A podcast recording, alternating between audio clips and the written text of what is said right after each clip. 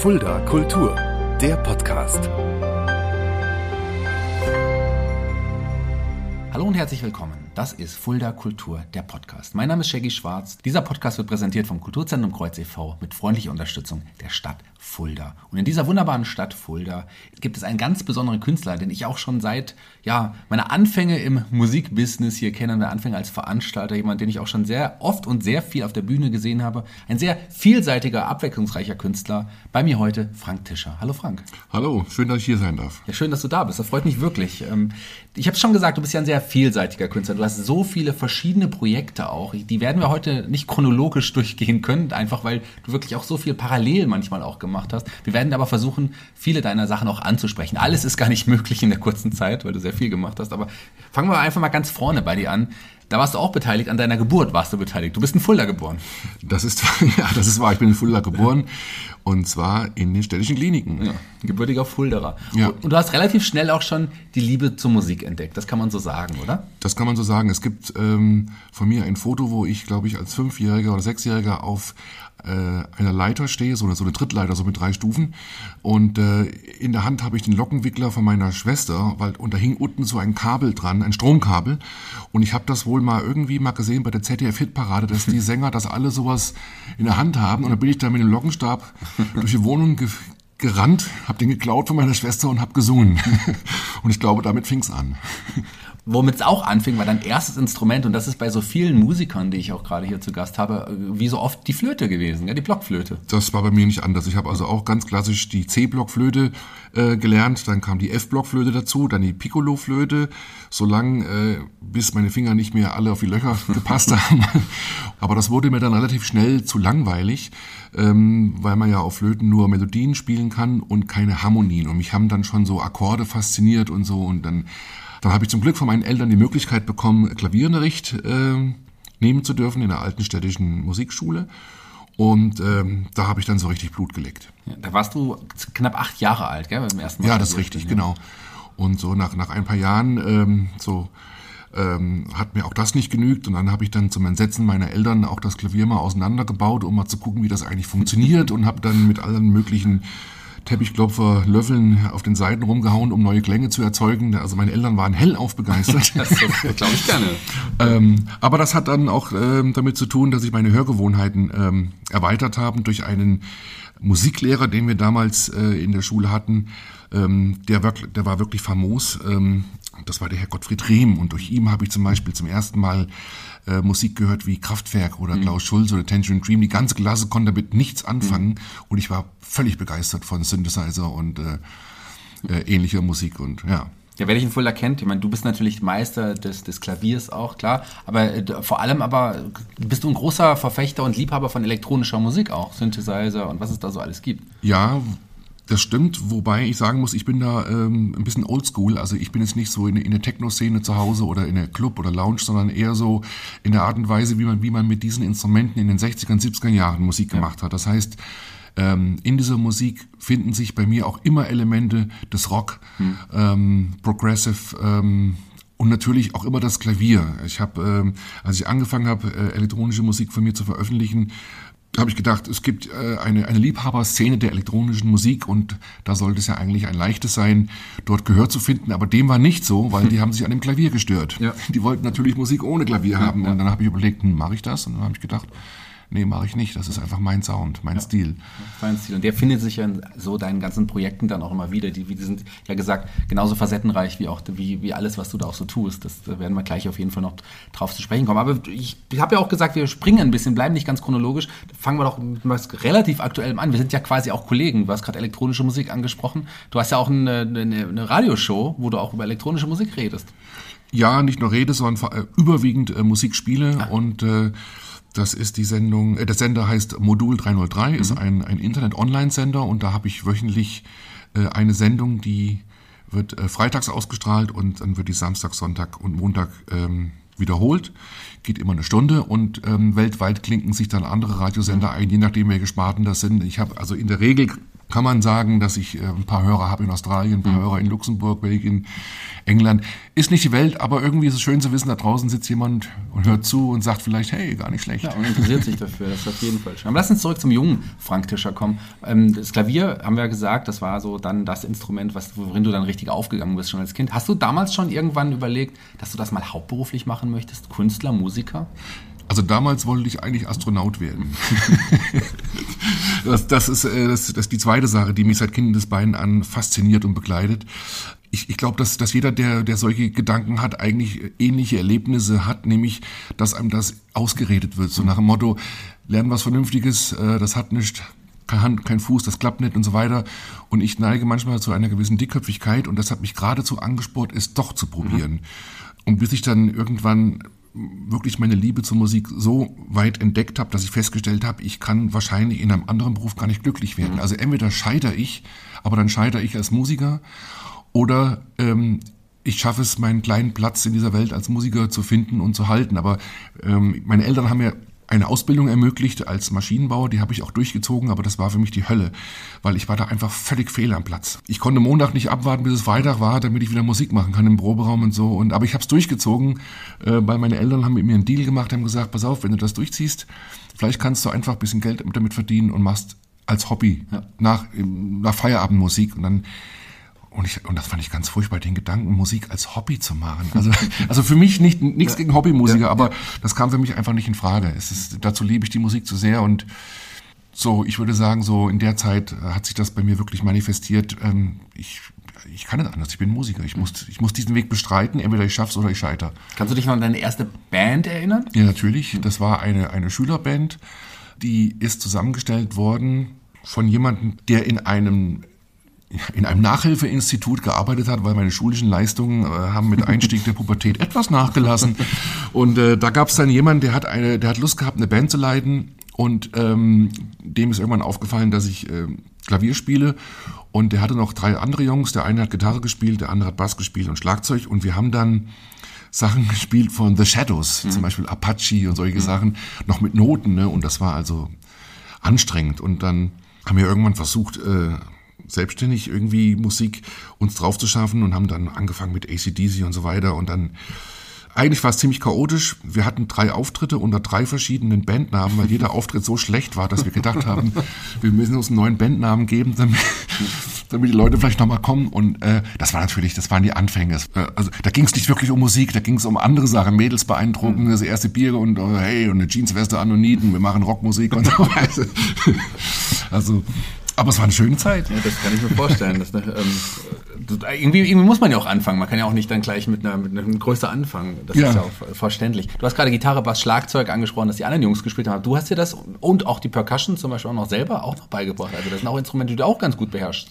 Ähm, ganz gut würde ich nicht sagen, aber ich habe ich hab die... Äh Ich habe mir die drauf geschafft, ähm, gut genug, um zu verstehen, wie sie funktionieren, mhm. so dass ich dafür Musik schreiben kann. Mhm. Also ich finde, man, wenn man für andere Instrumente Musik schreiben will, muss man zumindest ansatzweise verstehen, wie man sie spielt, um zum Beispiel ähm, zu wissen, kann ein Gitarrist das, was ich da schreibe, ist das überhaupt greifbar auf der Gitarre mhm. oder, oder auf dem Cello oder auf einer so Bass-Schlagzeug. Also ähm, ich, ich kann grundsätzliche Sachen, so auf Gitarre, Bass, Schlagzeug, aber ich würde mich niemals als Schlagzeuger oder Gitarrist mhm. oder Bassist bezeichnen. Das ist wirklich nur, ich habe das mal eine, auch in dieser Zeit mit Jeansjacke und Nieten probiert, habe gedacht, oh geil, Rockgitarrist, aber letzten Endes war mein Instrument immer das Klavier geblieben. Aber gerade so diese, dieser Rock-Blues-Bereich, der dich ja auch sehr ausmacht, den hast du dir dann aber auch selber noch angeschafft, den hast du autodidaktisch gelernt, nach der klassischen Klavierschule quasi. Ja, das, ähm, das habe ich mir selbst beigebracht, kann man nicht sagen. Das hat, das hat sich ergeben, weil ich einfach mit entsp- entsprechenden Umgang hab, hatte. Ähm, mit Bands, die damals in den Anfang der achtziger hier äh, äh, gespielt haben und eine gewisse Aufmerksamkeit hatten. Äh, so Bands wie Smog oder Village Rose Band oder Lupus Lip. Und ähm, da habe ich auch viel gelernt. Einfach nur, dass ich da mitspielen durfte. Und ich war da mit fünfzehn, sechzehn war ich da das Kind. Das waren schon alles so neunzehn-, zwanzigjährige, die haben schon geraucht und mhm. am Wochenende woanders gepennt. Das waren Sachen, von denen ich geträumt habe damals. Aber du, aber du, du, warst da, du warst dabei quasi. Ich war dabei und das war auch witzig. Das werde ich nie vergessen. Bei einem Schuh, ich war auf der Winfried-Schule Schule und da gab es ein Schulfest und da habe ich eine, da habe ich die Village Rose Band, glaube ich, zum ersten Mal gesehen und ich bin mit denen ins Gespräch gekommen, irgendwie haben die mitbekommen, ich spiele Keyboard. So. Mhm. Und der Gitarrist und der Schlagzeuger, die kamen dann zu mir nach Hause. Ich war völlig aufgeregt und äh, Kinderzimmer, meine Eltern noch da, mhm. ne, und die kamen also hoch, ähm, hatten in der einen Hand das Instrument und in der anderen Hand ein Sixpack Römerpilz, und zwar jeder, am helllichten Tag. Das war schon mal uiuiui. So, und dann haben wir, ähm, dann wollten die wissen, wie ich so spiele. Und dann, dann haben wir, ich habe so ein, so ein, so ein, so ein E-Piano, will ich es gar nicht nennen, ein, ein Keyboard gehabt, was ich Piano schimpfte. Und dann haben die gesagt, lass uns mal ein Stück spielen, das hat nur D und A und das Tempo und hör mal zu. Und dann hat der Gitarrist angefangen, und da habe ich nur den Daumen genommen und habe so, bäm, so einmal die Tastatur runtergeratscht, so wie Jerry Lewis. Mhm. Und dann hat der Gitarrist aufgehört und hat gesagt, den nehmen wir. Ich habe noch keinen Ton gespielt, ich habe nur, ja, ich wollte gerade hämmern, so ein bisschen Blues, den nehmen wir, der ist in Ordnung. Du warst fünfzehn dann zu dem Zeitpunkt, ja. Hast du gesagt. Das ist schon ja. verrückt dann so. Mit den Die haben mich dann immer zum Proben abgeholt und abends wieder nach Hause gefahren. Ja, ist so. Das, das wusste ich gar nicht, das hatte ich gar nicht aufgeschrieben. Ähm, dann kommen wir aber zu einem anderen. Wir werden, wie gesagt, nicht alles ansprechen können, weil du wirklich so, so viel gemacht hast, aber eine Band müssen wir natürlich auch ansprechen. Die wurde neunzehnhundertneunundachtzig gegründet, Tischerman's Friend. Ja. Weißt du noch, wie es dazu kam? Wie hast du die Jungs damals zusammengesucht? Wie es dazu kam, ist jetzt nicht so spektakulär. Ich hatte vorher zwei andere Bands, die sich aber nicht lange gehalten haben, weil äh, dann einfach Beru- Leute teilweise andere berufliche Wege eingeschlagen haben. Und äh, ich hatte damals äh, Zivildienst gemacht in, in, einer, in der Landwirtschaft eines Behindertenheimes, hat man damals gesagt. Darf ich sagen, wie das heißt? Klar. Ja, das, äh, also heute heißt es ähm, Netzwerk gemeinsam, Antonius-Netzwerk. Antonius-Netzwerk, so ja. Früher, früher durfte man sagen Antoniusheim. Und da in, in der Landwirtschaft habe ich Zivildienst gemacht und da habe ich den späteren Bassisten kennengelernt, der war nämlich mein, mein Boss. Mhm. Das war der Landwirtschaftsmeister, der Joschi Wahler. Und der war mein Boss bis sechzehn Uhr und nach sechzehn Uhr war ich sein Boss, weil er in meiner Band Bassist war. Und der Gitarrist, der war der Gärtnermeister, der Martin Günzel, der leider jetzt verstorben mhm. ist. Und ähm, der kam aber erst später dazu. Und wir haben angefangen zu jammen und ich wollte damals aus diesem äh, aus, die, aus der Musikrichtung Blues ausbrechen, weil mir das dann auch wieder etwas zu langweilig wurde, weil Blues nach relativ wenigen harmonischen und ges- äh, rhythmischen Gesetzmäßigkeiten funktioniert. Und dann haben wir so ein bisschen aufgebrochen die Musik und haben auch äh, Swing-Jazz-Elemente mit reingebracht und Rockmusik und so ist Tischerman's Friend entstanden, erst als äh, Klaviertrio. Und ich weiß, dass, äh, was auch hängen geblieben ist, ein, ein Musiker kam zu mir, oder zu uns, da haben wir einen Gig gespielt in der Alten Piesel, das muss auch Mitte der achtziger gewesen sein, der hat gesagt, Mensch, so wie ihr spielt, da vermisst man gar keine Gitarre. Mhm. Das fand ich ein bemerkenswertes Lob für ein Klaviertrio. Mhm. Aber irgendwann hatte ich dann doch Bock, äh, einfach äh, den Gitarrensound zu hören und habe dann den Martin Günzel kennengelernt, habe ich äh, bei, bei einem anderen Konzert gesehen in der Alten Piesel und der hat äh, in einer Art und Weise Gitarre gespielt, wo ich genau gewusst habe, den möchte ich fragen. Also wenn der Lust hat, mit, mit mir Musik zu machen, der passt einfach. Mhm. Das ist und so haben wir uns gefunden und ich würde sagen, wir waren wirklich musikalisch, wer es mag, und menschlich ein Dreamteam für dreiundzwanzig Jahre. Mhm. Ja, bis zweitausendelf ging es dann quasi, dann war es vorbei. Wie war das für dich, da die, so eine lange Zeit, das hat dich ja quasi ja, dein halbes Leben begleitet äh, zu dem Zeitpunkt. Das war doch schon auch keine einfache Zeit wahrscheinlich, zu sagen, es ist jetzt vorbei. Ähm, ja, das ist richtig. Ähm, was dazu geführt hat, war eine, eine ernüchternde Erkenntnis, ähm, dass sich der Zeitgeist geändert hat. Mhm. Und damals, als wir uns, äh, als wir beschlossen haben, wir haben hier nicht mehr so den Platz in der Musikszene, ich meine, es national gesprochen, ähm, weil immer mehr dieses äh, Konzept von Tribute-Bands aufkam mhm. und, und Coverbands. Also als, als damals die D Js anfingen, das war ja schon eine arge Konkurrenz für Live-Musiker. Ja. Cover, gecovert hat eigentlich, ähm, hat man eigentlich schon immer, was ja auch äh, nichts Verwerfliches ist. Nur mit dem Aufkommen der, der Tribute-Bands hat sich auch dann ähm, die Gespräche mit dem Veranstalter dergestalt geändert, dass die einfach gesagt haben, äh, könnt ihr euch nicht auch so anziehen wie die? Oder, mhm. oder unser Problem war tatsächlich unsere Vielseitigkeit. Also wir hatten mit T M F, wir hatten, äh, wir haben viel für Harley Davidson gespielt, in Europa auch. Ähm, und wir hatten ein sehr vielseitiges äh, Programm mit, mit Stücken von Deep Purple, von äh, Kansas, von äh, Thin Lizzy, äh, alles mögliche, Free. Und genau das, und diese Vielseitigkeit war unser Problem. Mhm. Die Leute wollten immer mehr eine Tribute-Band haben. Spiel doch nur Deep Purple. Spiel doch nur, äh, keine Ahnung, äh, Kansas. Und ich immer, ja, das ist doch langweilig. Lass uns doch alles spielen, wie eine große Rockparty. Ja. Nein, aber wir wollen eine Tribute. Können wir nicht Tribute machen, wie mhm. Leonard Skinner irgendwie mhm. auftreten? Und dann haben wir gesagt, nee, das wollen wir nicht. Mhm. Zumal wir auch immer diese Sachen kombiniert haben mit eigener Musik. Ja. Wir haben äh, dieses, dieses Coverprogramm eigentlich nur gemacht, weil wir gemerkt haben, äh, dass wir dann mehr spielen können, weil es ist einfach äh, schwierig mit eigener Musik damals auch schon äh, Auftritte zu kriegen. Und äh, wenn wir dann die Musik nachgespielt, wir haben es nicht nachgespielt, interpretiert haben, ja. die wir, die wir auch selber mögen und gehört haben, dann haben wir natürlich mehr Gigs bekommen. Dann sind wir über die Honky-Tonk-Festivals, die damals aufgekommen sind, auch durch die ganze Republik geschickt worden. Das war eine tolle Zeit. Das glaube ich gerne. Aber klar, auch verständlich, dann die Einsicht zu haben, auch, auch zeigt ja auch, dass du auch eine Größe hast. So ein großes, langes Projekt dann da auch so auf die Art und Weise dann zu beenden einfach. Ja, also ich, ja, das ist, danke, dass du das so, also um, aber um, um deine Frage zu beantworten, es war nicht einfach, die Band ja. aufzulösen, weil die uns allen sehr, sehr ans Herz gewachsen war, aber es war wirklich die Erkenntnis, ähm, ich habe damals gesagt, irgendwie ist jetzt die Zeit für fünf alte Männer vorbei und das war aber schon vor über zehn Jahren alt. Aber in dem Business ist man halt mit, mit vierzig schon alt ja. oder mit dreißig. Ja, wir beide sind in den letzten zehn Jahren auch älter geworden, aber machen, du beschäftigst dich auf jeden Fall immer noch weiterhin mit Musik und deswegen werden wir noch ein paar andere Projekte und auch Kooperationen und, und, und, und auch ja, Sachen ansprechen, die du noch erreicht hast. Eine Sache, die ähm, ich auch total gute Erinnerung habe, ist zum Beispiel der, der Gral. Das ist ja nochmal was ganz anderes. Wie kam es denn zum Beispiel zu diesem Projekt? Oder erklär mal ganz kurz, was das überhaupt war. Ähm, was das war? Der, der Gral war eine, eine, tja, eine, eine Rockoper. Die Presse hat es genannt, eine weltliche Kantate, fand ich auch interessant. Ein großes Bühnenstück, was ich geschrieben habe für großen Chor, für äh, Symphonieorchester und Rockband und äh, verteilten Gesangsrollen. Es war kein Musical, sondern es war, wahrscheinlich könnte man sagen, eine Rockoper. Ich habe damals sehr, sehr viel äh, mich beschäftigt mit, ähm, mit dem Mittelalter und aber auch mit, mit äh, Mythologien, also mit, mit christlicher Mythologie, äh, byzantinische Geschichten und so weiter und bin irgendwann ähm, auf die noch äh, überlieferten Schriften aus dem Mittelalter gestoßen, so Sachen wie das Rolandlied oder, oder eben äh, Dantes göttliche Komödie, ähm, Sachen, die jetzt nicht leicht zu lesen sind, aber hochinteressant und ich bin irgendwann auf das Buch gestoßen von John Steinbeck, Artur, Artus. Mhm.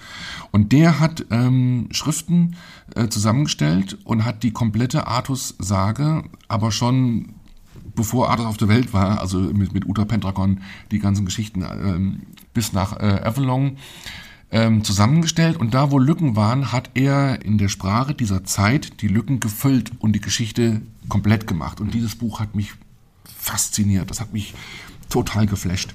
Und ich hatte damals dann äh, einfach Lust, Ähm, etwas musikalisch Größeres zu schreiben als Musik für ein Quintett und kam dann auf die Idee, ich möchte Musik schreiben für eine Band und für Orchester und für Chor. Mhm. Und in dem Zusammenhang auch zum ersten Mal deutsche Texte. Ich habe mich nie getraut, deutsche Texte zu schreiben. und, aber ich wollte, dass man es versteht. Deswegen habe ich eigentlich nicht, nicht drum herum, ähm, deutsche Texte zu schreiben. Und dann, ähm, so wie ich halt bin, wirtschaftlich nicht durchdacht. Es ging nur um die Musik und auf die Beine gestellt. Das Kreuz war mit dem Boot, die Stadt war mit dem Boot. Und ich habe genauso wie damals meine Rhythm- und Blues-Revue in der Piesel alles auf volles Risiko gemacht. Ich habe immer gesagt, ja, wenn genug Leute kommen, habe ich genug Einnahmen, dann kann ich alles bezahlen. Und ich hatte zum Glück immer genug Leute da. Aber ich hatte nie Sponsoren, weil ich, ich, ich tick da, ich habe da anders getickt. Also ähm, heute würde ich, äh, wäre ich etwas vorsichtiger, aber damals bin ich wirklich blauäugig in solche Sachen. Ich, ich hätte mich über Kopf und Kragen verschulden können, aber ich habe irgendwie geglaubt, dass ich will es machen, es wird klappen. Ja, das ist ja auch total wichtig, dann und, auch das eigene Vertrauen in das eigene Schaffen zu haben. Und der Kral war wirklich, also da haben mir viele den Vogel gezeigt. Mein Gedanke war, ich will das einmal im Schlosstheater aufführen und dann und das genügt mir. Hm. Wie, nur einmal? Du machst den ganzen Aufwand für... Ja, ist doch schön. Und dann haben wir aber so viel Karten verkauft und es war so ein schönes Erlebnis, dass wir es ein zweites Mal...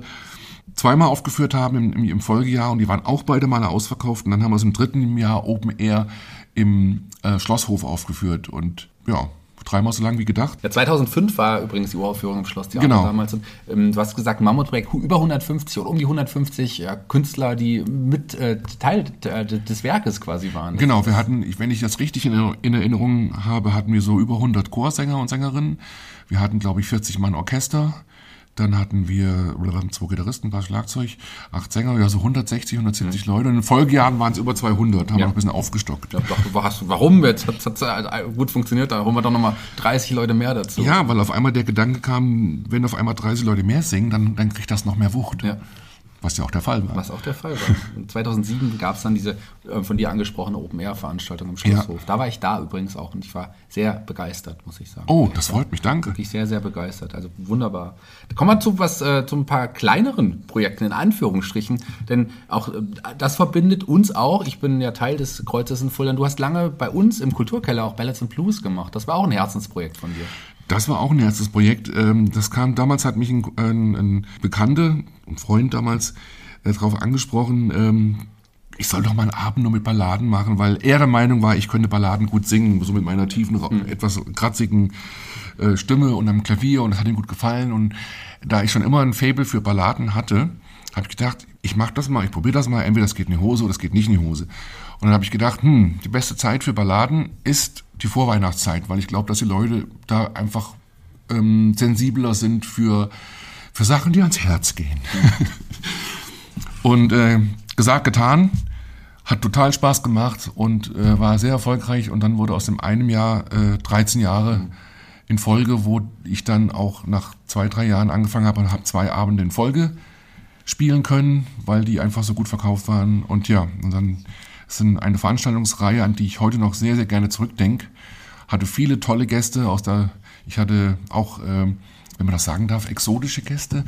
Ähm, einen, einen äh, kurdischen Saz-Spieler, das ist mhm. dieser äh, türkische oder osmanische Gitarre, wie sagt man, osmanisch, türkisch? Ja, ich glaube so, so ganz arabisch. Arabisch. Auf jeden Fall arabisch, ja, in die Richtung. Ich hatte, ich hatte mal eine chinesische Hackbrettspielerin dabei, eine ungarische Violinistin und natürlich viele Musiker und Musikerinnen aus den Bereichen Rock, Blues, und das war, war immer schön. Und es war, es war immer, an, man hatte immer gesagt unplugged, aber unplugged ist ja eigentlich eine Lüge, selbst bei M T V war es ja nie unplugged, aber es war immer sehr akustisch. Also ich habe da immer das Klavier im Kulturkeller spielen dürfen und die Gitarristen hatten überwiegend Akustikgitarren, mhm. der Bassist hatte oft Kontrabass und so, es war also alles auch sehr heimelig irgendwie. Du redest auch immer noch sehr leidenschaftlich von, von diesem Projekt.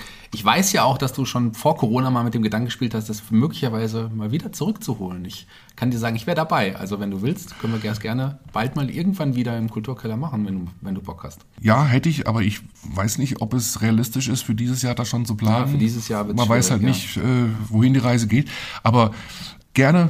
Vor Weihnachten, zweiundzwanzig, ja.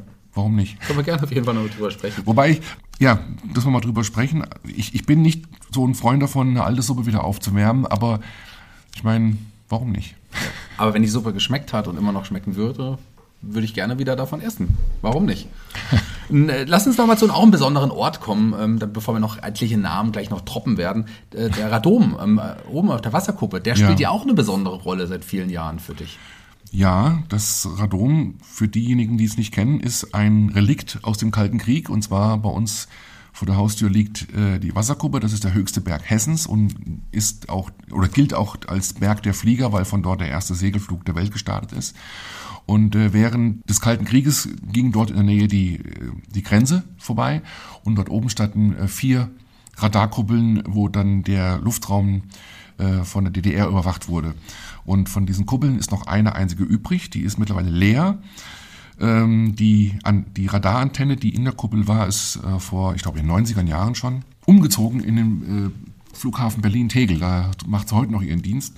Und diese Kuppel ist leer. zwanzig Meter Durchmesser, eine Akustik, die man nicht beschreiben kann. Mhm. Die ist, ähm, die kann man wirklich nicht beschreiben, weil sie anders und mächtiger und gewaltiger ist als jede Höhle, jede Kathedrale, jeder Gasometer, wo ich jemals gewesen bin.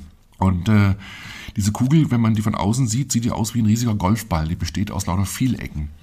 Und da, wo diese Vielecken zusammenstoßen, sind kleine Löcher, damit diese äh, einzelnen Platten bei Temperaturschwankungen die Möglichkeit haben, sich auszudehnen.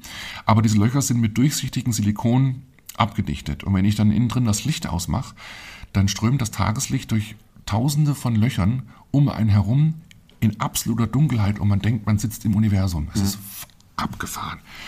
Und ähm, die Akustik ist auch wirklich, man kann es nicht beschreiben, es ist wirklich äh, fantastisch. Also gestern, gestern äh, habe ich da zwei Shows gespielt, da war ein Bekannter von mir dabei, der hat gesagt, wenn man deinen Konzerten hier drin zuhört und man lässt sich drauf ein, Vielleicht dauert es zehn Minuten, vielleicht geht es sofort, aber man verliert völlig das Gefühl für Raum und Zeit. Und auf einmal ist es vorbei und denkt sich, boah, da habe ich gedacht, das ist eines der schönsten Komplimente, die ich je bekommen habe. Mhm.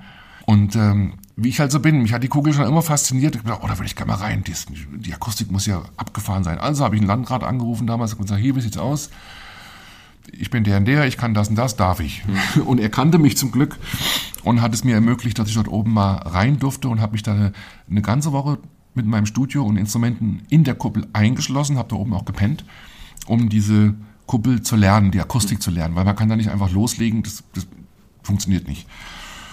Ja, das war zweitausendsieben und bis zum heutigen Tag spiele ich da drin und äh, das ist ein ganz besonderes Erlebnis und ich sage jetzt auch ein Privileg, das zu dürfen. Also, das glaube ich. Es ist wirklich fantastisch. Ich kann die Kuppel auch komplett von innen illuminieren mit Farbüberverläufen und so weiter. Und das ist manchmal im Sommer kommen manchmal Leute und bringen Isomatten mit, die legen sich auf den Boden und chillen dann. Oder das ist auch ein besonderer Ort, da spielen zu dürfen. Das glaube ich gerne. Und äh, da gibt es da auch schon neue Termine für jetzt äh, die Zeit nach Corona. Stehen da schon Termine fest? Ja, generell sind diese Shows immer ähm, von Mai bis Oktober. Mhm. Und jetzt erwischte mich natürlich eiskalt. Der nächste Termin weiß ich es nicht auswendig. Den können wir ja auf jeden Fall auf deiner Homepage nachlesen. Da, ja, da es, gibt eine, es gibt eine eigene Homepage für diese Konzertreihe. Die nennt sich, darf ich sagen? Ja, klar. Ja, die nennt sich galaxos punkt de. Das ist also kein griechisches Gericht, sondern äh, die Konzertreihe heißt so, mhm. wie Galaxis, nur mit O. Und da findet man alle Termine und kann, wer möchte, äh, Tickets ordern. Und kann auch mal einen Eindruck kriegen, wie es da aussieht. Auf jeden Fall lohnt sich definitiv. Ich war ein einziges Mal da auch nur, weil das hat zeitlich auch nicht gepasst. Auch das war ein ganz, ganz besonderes Erlebnis. Das ist aber auch schon etliche Jahre her. Das war wirklich ein besonderes Erlebnis. Ein besonderes Konzert, wenn ich das noch darauf hinweisen darf, mache ich am dreiundzwanzigsten Oktober oder vierundzwanzigsten An einer beiden Tage steht noch nicht ganz fest. Da werde ich in der Kuppel mit einem kleinen Symphonieorchester spielen. Das wird klanglich der Hammer werden. Ich, ich habe das schon mal gemacht und äh, wenn so ein paar Streicher anfangen und spielen einen Mollakkord in dieser Kuppel, das, das lässt niemanden kalt. Das mhm. ist wunderbar. Das, das glaube ich, wie gesagt, sehr, sehr gerne. Also das klingt auch super, super schön und super interessant. Ich würde über ein paar Projekte einfach hinweggehen. Ähm, Projekte, die es teilweise auch nicht mehr gibt, wo du warst. Ähm, du, ich habe schon Duo Sam zum Beispiel mit der Heike Godau, hast, äh, das, aber auch den Sebastian Scheutel hast du schon angesprochen. Mit dem hast du ja auch viel, ja. viel auch gemacht. Der tiefe Raum ist auch sowas, was, wo, was man auch sicherlich hier kennt in Fulda. Erzähl mir vielleicht dazu aber mal ganz kurz was. Der tiefe Raum ist äh, ein musikalisches Kind, welches aus T M F entstanden ist. Und ähm, könnte man sagen, es ist eine Musik, die irgendwo zwischen Pink Floyd und Camel liegt. ähm, mit deutschen Texten, teil instrumental, progressiv und ja, ist jetzt auch kein kommerzielles Projekt. Also wir haben, wir haben nicht viele Konzerte ge- geben können, weil einfach, das ist halt nichts für Party oder für Entertainment, sondern es ist ein Konzert so. Das ist ja. so, vielleicht so wie früher, wo die Leute einfach gekommen sind und haben sich auf ein, auf ein Konzert eingelassen, haben sich hingesetzt, haben zugehört und Wo, dies, wo das Let Me Entertain You nicht so wichtig war oder was es zu essen mhm. und zu trinken gibt, sondern wo es um die Musik oder um mhm. die Lesung oder um den Künstler geht. Einfach sich drauf einlassen und so ist die Musik halt. Mhm. Ein Projekt, was es aber auf jeden Fall noch gibt, ist das Dreiklang. Die, die gibt ja. Ja, Dreiklang ist ähm, ein, ein wundervolles Projekt. Unser Motto ist, äh, wir brauchen keinen Strom, aber es geht auch mit. Wir sind drei Jungs, wir kennen uns schon ewig, wir singen dreistimmig. Kann man sich so vorstellen, klanglich so ein bisschen wie Crosby, Stills und Nash. Mhm. Und äh, unser Repertoire könnte man sagen, früher hätte man gesagt, das ist so Lagerfeuermusik. Also mhm. Stücke, die man so kennt, aus den sechzigern, siebzigern bis hin zu Robbie Williams, neunzigern. Aber halt nur Gitarre, dreistimmiger Gesang. Bei manchen Titeln spiele ich Klavier, bei manchen spiele ich irische Tin Whistle mhm. oder ähm, Shaker, Kastagnetten, so ein bisschen Perkussion. Und es macht tierisch Spaß. Ja, mit dem Uli Kern, Markus Grote zusammen. Genau, Uli Kern, der Sänger von T M F damals. Ja. Und der Markus Grote ist ja. genau auch dabei. Ihr seid zusammen Dreiklang. Aber lass uns jetzt nochmal auf, du hast ja wirklich so viel, auch, du warst auch auf See zum Beispiel unterwegs, vielleicht zwei, drei Worte dazu. Ja, ich, ich bin, ich bin ähm, Ozeanpianist, nennt sich das. Und ich habe angefangen bei Stena Lines damals, habe dann gewechselt zu äh, AIDA und bin vor ein paar Jahren zu Hapag-Lloyd hm. gekommen. Und ähm, da fühle ich mich immer noch sehr, sehr wohl und bin dann jedes Jahr eigentlich so vier, fünf Wochen als Pianist auf See, im Mittelmeer meistens oder im, im Polarmeer oben mhm. war ich auch schon, äh, Ostsee, Nordsee und ja, es ist ein schöner Job, da hat man fünf Wochen lang jeden Tag Arbeit, mhm, Essen, Trinken, mhm, glaub ich, glaub ich, schönes gerne. Zimmer. Man muss sich um nichts kümmern. Das ist, das ist alles äh, da. Und wie, wie oft tritt man da so auf dann? Also in meinem Fall äh, normalerweise dreimal am Tag. Okay. Und ich habe komplett frei. Ich darf also in jedem Land von Land gehen. Ich muss halt nur gucken, dass ich rechtzeitig wieder am Flügel sitze. Und das ist schon Luxus da, muss man echt sagen. Also ich habe drei Spielorte und an jedem Spielort steht ein Steinway-Flügel. Das ist ein, eine Freude, auf solchen Instrumenten natürlich spielen zu können und nicht irgendwie auf ein E-Piano, sag ich mal. Und äh, ja, und das Schöne ist halt wirklich, ich muss mich, ich muss nichts organisieren, ich muss nichts planen, ich muss nichts, ich muss niemanden anrufen und Pressetext und Zeug und Kram, sondern einfach, ich muss nur pünktlich sein und meinen Job machen. Mhm. Und das ist auch mal sehr entspannt. Das glaube ich gerne. Das, das hört sich auch sehr, sehr schön an. Ich würde ja auch gerne mal irgendwann mal so auf, auf ich bin jetzt nicht so der Kreuzfahrtschiff-Fan, glaube ich, auch, auf, auch aus, ne, auf Nachhaltigkeitsgründen, aber ich glaube, sowas als Erfahrung würde ich gerne auch mal als Künstler da mal mit dabei sein. Das fände ich auch total spannend, eine Zeit. Also ich, das ist wahrscheinlich nicht viel anders, wie wenn man hier äh, im, im Spotlight-Ensemble ist. Ja. Es gibt einfach eine, eine, eine Crew, eine Künstlergruppe, mhm. und äh, da gibt's dann tägliche Probezeiten, dann, wird, dann werden Arrangements geändert und dann steht man abends auf der Bühne und dann geht man in die Mensa essen und abends trifft man sich in der Bar. Es, es ist eine schöne Gemeinschaft. Ich muss, ich muss aber dazu sagen, ich würde privat meinen Urlaub nicht auf dem Kreuzfahrtschiff verbringen. Ich bin einfach ein anderer Typ. Ich bin eher so... Schla- Rucksack, Schlafsack, ja. auf die Harley und los geht's oder hm. so. Aber es ist, ich muss wirklich mal sagen, es ist ein, ein toller Job, weil ich kann das machen, was ich liebe. Ich spiele Klavier, ich werde bezahlt, ich kriege super Essen, super Trinken, Einzelkabine, ich komme in der Welt rum. Es ist ein super Job. Ja, das glaube ich. Und äh, klar, es ist, es, es, es steht ähm, zu Recht auch in der Kritik, was jetzt die Umweltbelastung angeht. Deswegen werde ich auch gucken, wie lange ich das machen möchte. Um, aber von Arbeitsbedingungen her gibt es viel schlechtere Jobs. Ich meine, das Schiff würde ja trotzdem fahren, ob du jetzt dafür Geld bekommst, wenn du da mitfährst und da auftrittst oder nicht. Also das, so ja. würde ich das auch persönlich sehen, weil ähm, dann, dann, also ich meine, du kaufst ja nicht das Ticket oder zahlst dafür, dass du da mitfährst, ja. sondern du kriegst sogar noch Geld dafür, dass du da mitfahren darfst. Also das ja. ist schon mal, ich finde, das ist ein anderer Schritt. Ich finde, das kann man auch auf jeden Fall, das finde ich vollkommen legitim. Ich finde, man, man muss auch einfach sehen, dass, ähm, dass viele Berufe, unter anderem halt auch meiner, ohne Mobilität heute überhaupt nicht mehr funktionieren würde. Das heißt, wo zieht man den Strich? Setze ich mich jetzt ins Auto und fahre zu einem Auftritt, hinterlasse ich auch einen Fußabdruck. Ganz fahre ich, fahr ich mit der Bahn. Also irgendwie, es ist schwierig, da äh, eine komplett reine Weste zu behalten. Ja. Deswegen muss man irgendwo Abstriche machen, meiner Meinung nach. Das sehe ich ganz genauso. Da, anders geht es ja halt auch gar nicht. Lass uns aber wieder mal zurück zur Musik kommen. Ich habe ja jetzt schon, wir haben jetzt ganz viele regionale Musikgrößen angesprochen, aber du hast auch überregionale äh, Kooperationen mit anderen Künstlern gehabt, auch überregional bekannte Künstler. Wir fangen jetzt aber mit ein paar Stationen, ein paar Kooperationen, dann nenn, die, die nenne ich als Stichwort und du erzählt mir eine kurze Geschichte dazu. Da okay. versuche ich wieder mal chronologisch zu werden. Ich gehe okay. zurück nach zweitausendeins. Da, ab da warst du Pianist und ba- Basssänger beim Elvis Presley Las Vegas Live, äh, Live-Produktion. Was war das für ein Projekt? Das war ähm, eine große Bühnenbesetzung mit dem damals besten äh, Elvis-Imitator, Elvis-Sänger der Welt. Zumindest hat er das gesagt. Er das und äh, der, der nennt sich äh, Rio the Voice of Elvis. Ja. Und ich muss sagen, er war ein fantastischer Sänger, wirklich, mhm. muss man wirklich sagen. Und ähm, ich hatte Gelegenheit, dort äh, Piano zu spielen mhm. und äh, Bassgesang. Also wer Elvis kennt, der weiß, er hat immer einen Chor dabei gehabt mhm. und immer so einen, der so ganz schön Bass ja, gesungen ja. hat. Und das konnte ich ganz gut machen.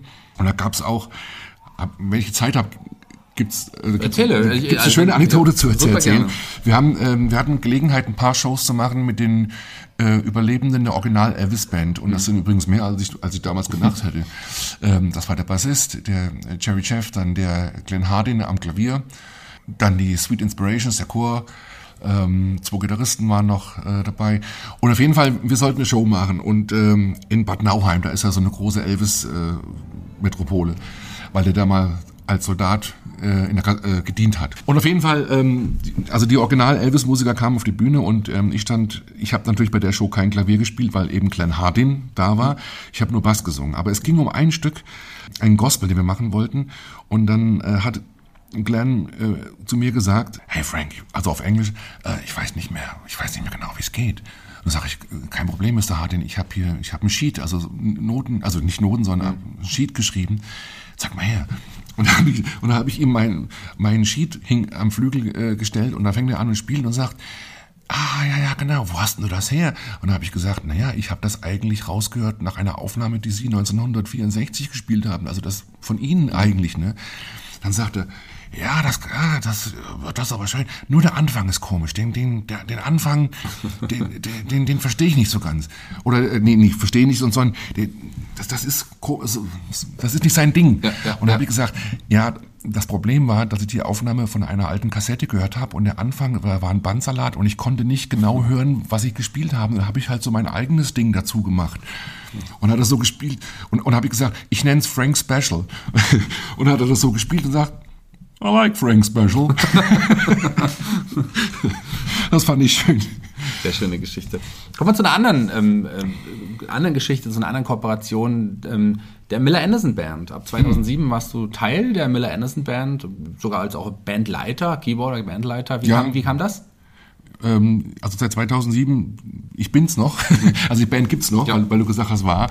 Ja. Ähm, das kam, ähm, ich hatte damals mit einem Freund und Kollegen zusammen ein Tonstudio, das, das nannte sich Rhön Records. Und da haben kurz vor den Herzberg Festivals öfters auch mal Bands geprobt, die nach Deutschland kamen, um dann auf, auf Burg Herzberg Festival aufzutreten. Und in dem Kontext ähm, war auch Chris Farlow mal äh, bei uns im Studio und ähm, es stand eine Produktion an. Chris Farlow wollte sein nächstes Soloalbum bei uns im Studio aufnehmen und ich durfte Keyboards spielen. Mhm. Und bei der Produktion war Miller Anderson dabei und der fand die, und der Schlagzeuger von T N C C und von Transfortal, der Paul Burgess, mhm. und hat auch bei Camel gespielt, ähm, und Chris Gray am Bass. Und das hat Miller gefallen und im Jahr drauf, in zweitausendsieben, hat er gesagt, ich hätte gern diese Band für, mein, für ein Solo-Projekt. Und so kam ich dann auch als Keyboarder in die Miller Anderson Band rein. Und nach ein paar Jahren äh, habe ich dann die Bandleitung übernehmen können. Wie gesagt, bis heute. Bis heute. Und also wir, wir spielen, gut, wir haben jetzt das letzte Mal äh, zweitausendneunzehn gespielt, das zweitausendzwanzig alles verloren, zweitausendeinundzwanzig auch, weil ähm, ja nicht nur äh, Corona seine Spuren hinterlassen hat, sondern weil Miller Anderson natürlich in England wohnt, dann kommt mhm. noch der Brexit dazu. Mhm. Das heißt, er kann nicht einfach mehr aufs europäische Festland und spielen, arbeiten, Geld verdienen, er braucht ein Visum und so weiter. Das ist alles sehr, sehr viel komplizierter geworden. Deswegen, wir hatten zweitausendneunzehn zum fünfzigjährigen Jubiläum von Woodstock, wo er auch gespielt hat, hatten wir ein sensationelles Jahr. Wir haben also in halb Europa äh, gespielt. Das war wunderbar und dann von hundert auf null mhm. runter. Ja, war, habe ich gerade eben bei Miller-Anderson-Band gesagt. Die gibt es natürlich noch, wie gesagt, aber äh, bei, ich weiß nicht, wie es bei der Spencer-Davis-Group aussieht. Da ist ja leider äh, Spencer-Davis im letzten Jahr verstorben. zwanzig zwanzig? Ich glaube, ja. es war zwanzig zwanzig, ja. ja. Aber auch da warst du Keyboarder. Da hatte ich die Ehre, Keyboarder sein zu können, wenn auch nur kurz leider, weil halt äh, Spencer mhm. gestorben ist. Ähm, ich habe, äh, der Keyboarder von Spencer-Davis-Group nach Steve Winwood war Eddie Hardin. Mhm. Und Eddie Hardin, äh, hat, bei Eddie Hardin hat sich eine Krankheit schon abgezeichnet in zweitausendacht und da hat Miller mich als Vertretungskeyboarder in die Europatournee von Spencer Davis mit reingebracht. Und ähm, als dann Eddie Hardin verstorben ist, äh, war das für mich letzten Endes der Türöffner gewesen, ähm, Keyboard zu spielen bei der Spencer Davis Group. Und dann gab es dann aber leider auch nur noch zwei Touren, mhm. bis dann Spencer gestorben ist. Aber es ist auch etwas, was ich nie vergessen werde. Ja, was war, für ein Gefühl war das, dann Teil der Spencer Davis Group zu sein? Ich muss ganz ehrlich sagen, ich habe mich eigentlich nie so richtig als Teil der Spencer-Davis Group gefühlt, weil dazu bin ich einfach zu klein. Also, weil du spielst da mit Pete York und, und mit Spencer Davis und gut, an Miller hatte ich mich insofern gewöhnt, wir sind, ich darf sagen, wir sind wirklich Freunde. Da ist jetzt nicht mehr, ich habe immer noch den höchsten Respekt vor ihm und äh, aber da ist auch das freundschaftliche Gefühl, dass man sich auf Augenhöhe begegnet und auch Pete York und Spencer haben nie auf mich herabgeblickt, aber dennoch habe ich immer gedacht, naja, ich bin Vertretungskeyboarder und das ist auch eine Ehre, aber Spencer hat, hat irgendwann mal zu mir gesagt, jeder, der bei Spencer äh, Davis Group eine, eine Tour gespielt hat, ist festes Mitglied. Das war zweitausendacht. Und zweitausendsechzehn oder siebzehn war ich wieder dabei. Das war für ihn ganz selbstverständlich. Das war Frank. Ist Frank on Keyboards? Und das war, aber ich, ich muss ganz ehrlich sagen, jetzt, ja, also faktisch gesehen bin ich Mitglied der Spencer Davis Group, aber ich fühle mich irgendwie nicht so wirklich wie ein Mitglied, weil Steve Winwood ist ein Mitglied, Pete York ist ein Mitglied, Miller Anderson, aber... Vielleicht, weil du so auch ähm, zu schüchtern bist möglicherweise oder auch zu bescheiden, weil wenn, wenn, wenn, wenn Spencer Davis es sagt... Wenn Spencer Davis das sagt, dann... Also ich... Ich meine, die Musiker scheinen ja auch wirklich auch von dir überzeugt gewesen sein. Mit Pete York hast du ja auch noch mehr zusammengearbeitet. Ja, ja, ja, ja, aber dennoch sind das natürlich ganz andere Hausnummern als ich. Hm, klar, das möglicherweise schon. ähm, aber Pete York, Blues and Rock Circus, was war das für ein Projekt? Da warst du ja auch involviert. Ähm, ja, da war ich aber nur Tournee, leider. Ähm, und das war eine Produktion mit, äh, mit, mit äh, Pete York am Schlagzeug. Dann war Sud Money von den Animals dabei. Dann war... Ähm, Albie Donnelly von Supercharge dabei und äh, Glenn Gloves von äh, Deep Purple und natürlich Miller Anderson. Und äh, da wurde ein Job frei als Tourneeleiter und habe ich gedacht, warum eigentlich nicht? Wenn ich, wenn ich kein, kein Klavier oder Keyboard spielen kann, kann ich mit den Jungs auf Tour sein. Ist ja auch nicht schlecht. Ne? Mhm. Und ähm, ja, so habe ich die Tour ge- on the road gemanagt. Also, mhm. kann, kann man sagen, ja, war auch ein schönes Erlebnis. Das glaube ich, glaube ich auch. Bei den Namen dann auch, also ich meine, die, das heißt doch auch, dass sie dich wirklich geschätzt haben. Das kann man doch ohne Zweifel, glaube ich, sagen. Ja, aber trotzdem, ich meine, auch, auch wenn einem äh, große Leute äh, schätzen, äh, sollte man nicht vergessen, wo, wo der eigene Platz ist. Und äh, das meine ich mit. Also klar, ja. ich, ich, ich bin... Ich, habe mit denen gespielt, aber deswegen würde ich mich nicht mit denen vergleichen. Aber es gibt auch Namen, zum äh, deutsche, gro- große deutsche Namen, die mit dir zusammengearbeitet haben. Jetzt nicht nur die Leute aus England oder Amerika. Das ist äh, mit Georg Schramm auch. Zu der, mit dem hast du äh, eine Verbindung. Mit, ja, eine, eine kleine Verbindung. Also wir hatten, ich hatte das Vergnügen, mit ihm eine Garderobe zu teilen, als wir gemeinsam äh, an der Universität in Freiburg äh, Auftritte hatten. Hm. Und ähm, dort war ich mit Sebastian Scheutle zusammen, mit dem Satirkreis von Frieder Nöcke. Und er hat danach, also Georg Schramm hat danach ähm, eine Performance gemacht. Eine von den genialen Figuren, die Georg Schramm ja, ja. Äh, kreiert hat. Ja. Und äh, das war auch interessant. Das Witzige ist, ich, ich habe ich hab den nicht erkannt in der Garderobe. Also man meint gar nicht, man denkt auf der Bühne, der sieht relativ normal ja. aus. Er hat zwar Gel in den Haaren, aber der hat Locken. Ja, ja in der Figur ist es ja auch ja. ganz anders. Gell? Ja, es ist, also ich habe den erst... erst gar nicht erkannt. Also, und er war auch völlig äh, schmerzfrei. Also keine Allüren. Es war überhaupt kein Thema, dass ich mit ihm die Garderobe teile. Und ja. Ein anderer Künstler, der nicht nur sehr witzig ist, sondern auch wirklich ein fantastischer Musiker ist, Helge Schneider. Und auch mit dem hast du schon zusammengearbeitet. Ja, auch wieder bei Burg Herzberg Festival. Das war auch, das war, ähm, das war das Jahr, wo Eddie Hardin äh, sehr krank wurde. Und zwei Tage vor dem Auftritt von äh, ähm, Hardin und York absagen musste. Und da hat Pete York den Miller angerufen und hat gesagt, Miller, wir sind Top-Act auf dem Burg Herzberg Festival und Eddie kann nicht. Äh, können wir irgendwas, können wir irgendwas machen? Ich bringe Helge mit. Und dann sagt Miller, ich bringe den Frank mit. Und dann haben wir uns ähm, eine Stunde vor dem Konzert, ist wirklich ohne zu übertreiben, im Backstage-Zelt vom, vom Herzberg getroffen. Helge kam mit einem Motorrad. Und äh, dann haben wir auf einen, einen Zettel rausgerissen aus irgendeinem Katalog und haben Stücke gesammelt, Tonarten, sind auf die Bühne und haben gespielt. So, äh, knapp anderthalb Stunden ohne Probe. Ähm, und ich habe zwischen Stücken Helge immer die Tonarten so gestikuliert. Äh, und er hat Hammond-Orgel gespielt und ich habe äh, Klavier gespielt und mit einer zweiten Orgel manchmal noch Basslinien dazu. Und, und das war, glaube ich, ein richtig guter Auftritt. Zumindest äh, wird das im Internet immer noch... Ähm, schwer gelobt.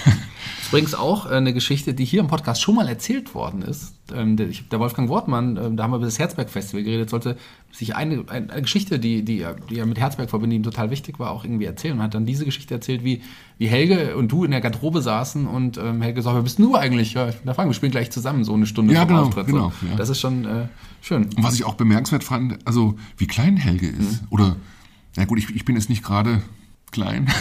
Da haben sich halt die zwei Richtigen getroffen, aber äh, es war schon erstaunlich. Ja, Helge hätte ja auch äh, jetzt in diesem und im letzten Jahr auf dem Herzberg Festival gespielt. Eigentlich ursprünglich jetzt mit seiner Band irgendwie auch, mhm. aber es hat, hat ja auch nicht ähm, ja. passieren können. Und ähm, aufgrund von Corona. Und äh, das ist gleich ein Thema, was ich gleich nochmal anspreche, wie Corona, was für Auswirkungen auf dich hat. Aber ich würde nur einen, gern, einen weiteren Künstler noch ansprechen, den ich auch sehr schätze. Ich äh, frage ja immer gerne die Künstler, was war ihre erste L P, Musikkassette, C D, die sie gekauft haben. Eine meiner ersten C Ds.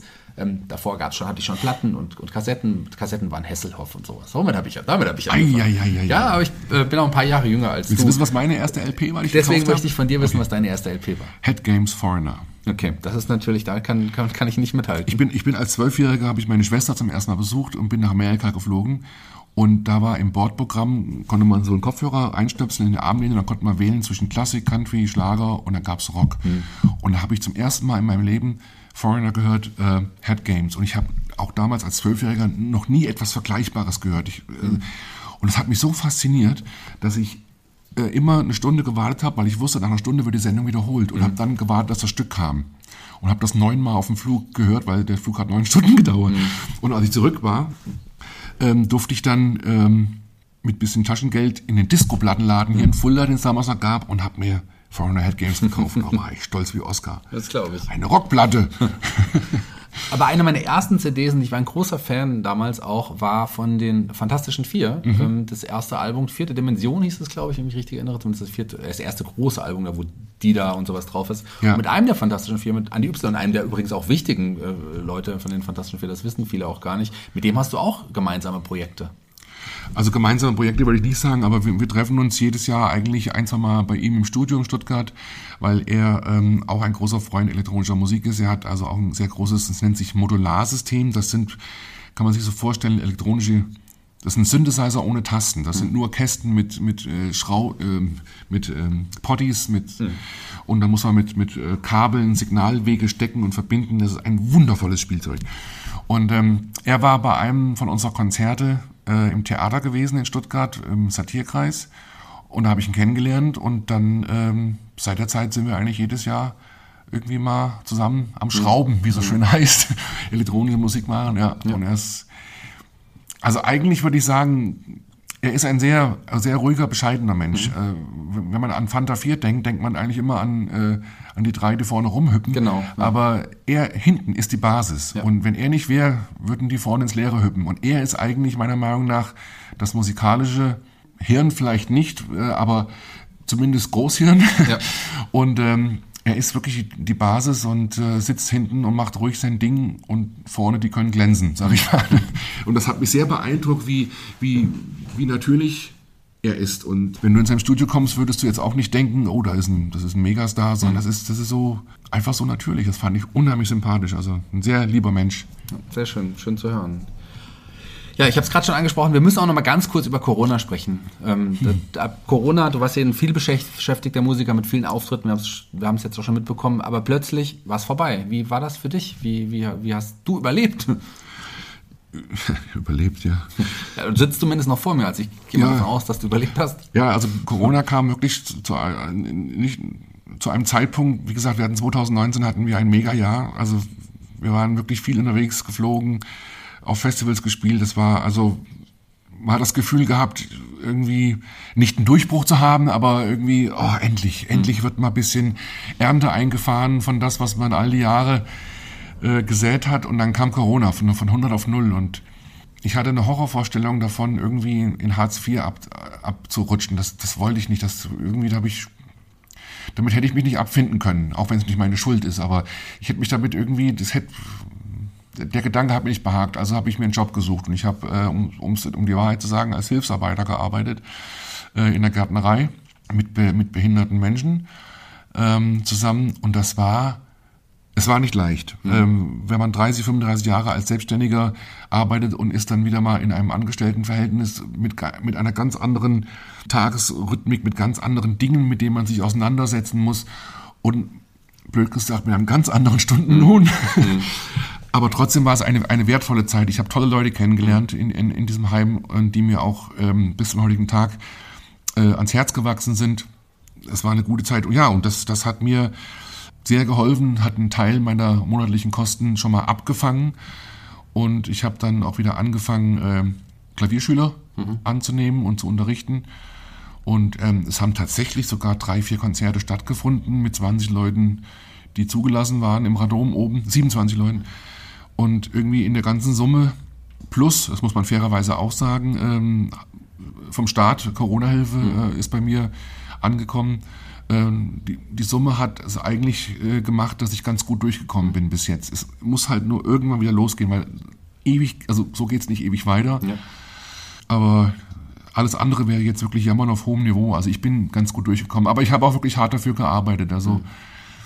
Für die, die den Podcast jetzt hören, wir nehmen den Podcast am Mitte Juli, kann man ja mal sagen, im Jahr zwanzig einundzwanzig auf. Vielleicht hört hier nächstes Jahr jemand nochmal an und denkt, huch, was war denn nochmal Corona? Oder, oh schade, wir sind ja immer noch mittendrin. Ja. Ähm, das hoffen wir mal nicht. Ähm, wir, nee. Also, nur zur Information. Du hast mir aber auch Musik mitgebracht heute, ähm, die wir jetzt auch gleich einspielen werden. Drei Stücke, zwei davon werden wir kurz anspielen und ein drittes spielen wir uns ganz an. Was sind das für Stücke und von welchem Album sind die? Ähm, das sind drei Stücke von meinem aktuellen Studioalbum, ähm, was jetzt vor einem Monat äh, erschienen ist. Äh, auf diesem Album sind unter anderem auch zu hören Andy Y., von den Fanta vier, Miller Anderson, Lee Mayle, das ist der ein fantastischer Saxophonist aus England. Vielleicht kennt man seinen Onkel noch, John Mayle, der, die Blues-Legende. Meine Frau, Antonia, ist dabei, die mit spanischen Vocals äh, zu hören ist. Und der leider zu früh verstorbene Gitarrist Martin Günzel und Miller Anderson. Ähm, es ist ein ins- instrumentales Album, was irgendwo tja, zwischen elektronischer Musik und Rock, Pop, es gibt klassische Elemente. Ähm, ich ich finde es ehrlich gesagt schwer, das zu beschreiben, aber ich hatte einfach mal Lust, mich nicht, nicht stilistisch zu beschränken, sondern einfach mal zu machen. Und in der Corona-Zeit hatte man ja mehr Zeit als sonst. Dann habe ich mir einfach die Zeit genommen, auch mal nicht Stücke zu produzieren, dass sie in einen Gesamtkontext passen, sondern ich habe jedes Stück für sich produziert und arrangiert. Und, da, und dabei sind halt dann teilweise unterschiedliche Stilistiken rausgekommen. Ja, hören wir doch mal rein. Die ersten zwei Songs, wie gesagt, nur angespielt und den dritten hören wir uns in ganzer, voller Länge an. Danach sind wir wieder hier im Podcast-Studio.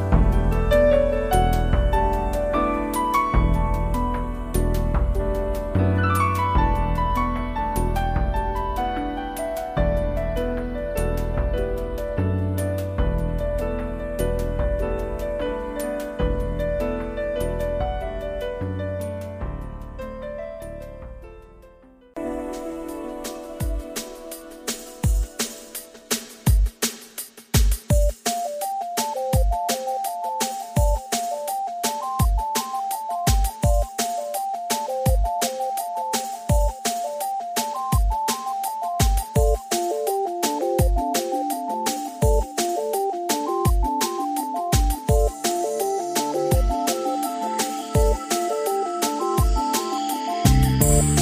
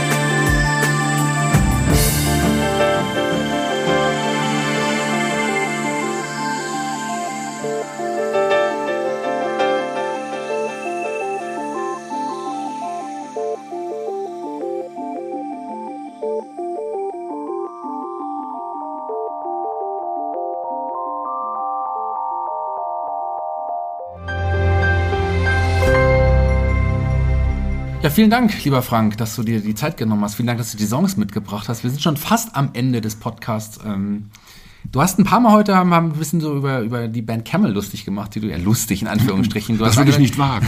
Das ist ja eine deiner absoluten Lieblingsbands, wie du mir vorhin auch gesagt hast im Vorfeld. Ja. Habe ich dich nämlich nach, schon nach dem Song gefragt, den du uns mitbringst. Und da haben wir den ersten aber nicht gefunden. Den gibt's bei Spotify nicht. Ja, schade. Schade, schade. Aber dafür hast du jetzt einen anderen Song. Deswegen stelle ich dir jetzt die Frage, welchen Song hast du uns denn für unsere Spotify-Playliste mitgebracht? Ich habe euch mitgebracht von der Gruppe Camel den Song äh, Rainbow's End. Ja. Kommt auf die Liste. Die Liste gibt es überall bei Spotify. Wenn ihr reinhört, sucht Fulda Kultur, der Podcast, die Musikliste. Da findet ihr alle Songs. Sehr, sehr abwechslungsreich. Über achtzig Songs, die wir mittlerweile da schon dabei haben. Es lohnt sich definitiv, da mal reinzuhören. Es hat sich auch gelohnt, in unseren Podcast heute da reinzuhören. Ich hoffe, du hattest Spaß. Ja, und ich muss sagen, die Zeit ging rum wie nichts. Ich hätte nicht gedacht, dass wir schon am Ende sind. Schade. Das ist schön. Ja, schade. Es ist äh, leider schon so. Aber ähm, ich bin jetzt raus und du darfst dich von den Hörern verabschieden. Du bestimmst jetzt das finale Ende. Du kannst jetzt, wenn du willst, noch zwanzig Minuten mit den Hörern reden oder du kannst dich auch gleich verabschieden. zwanzig Minuten vielleicht nicht, aber ich möchte mich bedanken für die, die uns zugehört haben. Es war wirklich sehr, sehr schön, dieses Interview führen zu können und ich hoffe, dass vielleicht möglichst viele Leute das gehört haben und vielleicht auch mal Lust haben, in meine Musik reinzuhören. Würde mich freuen. Noch besser zu Konzerten kommen. Das ist das Allerwichtigste für Künstler. Besucht Ausstellungen, besucht Konzerte. Das ist das Brot, von dem die Künstler leben.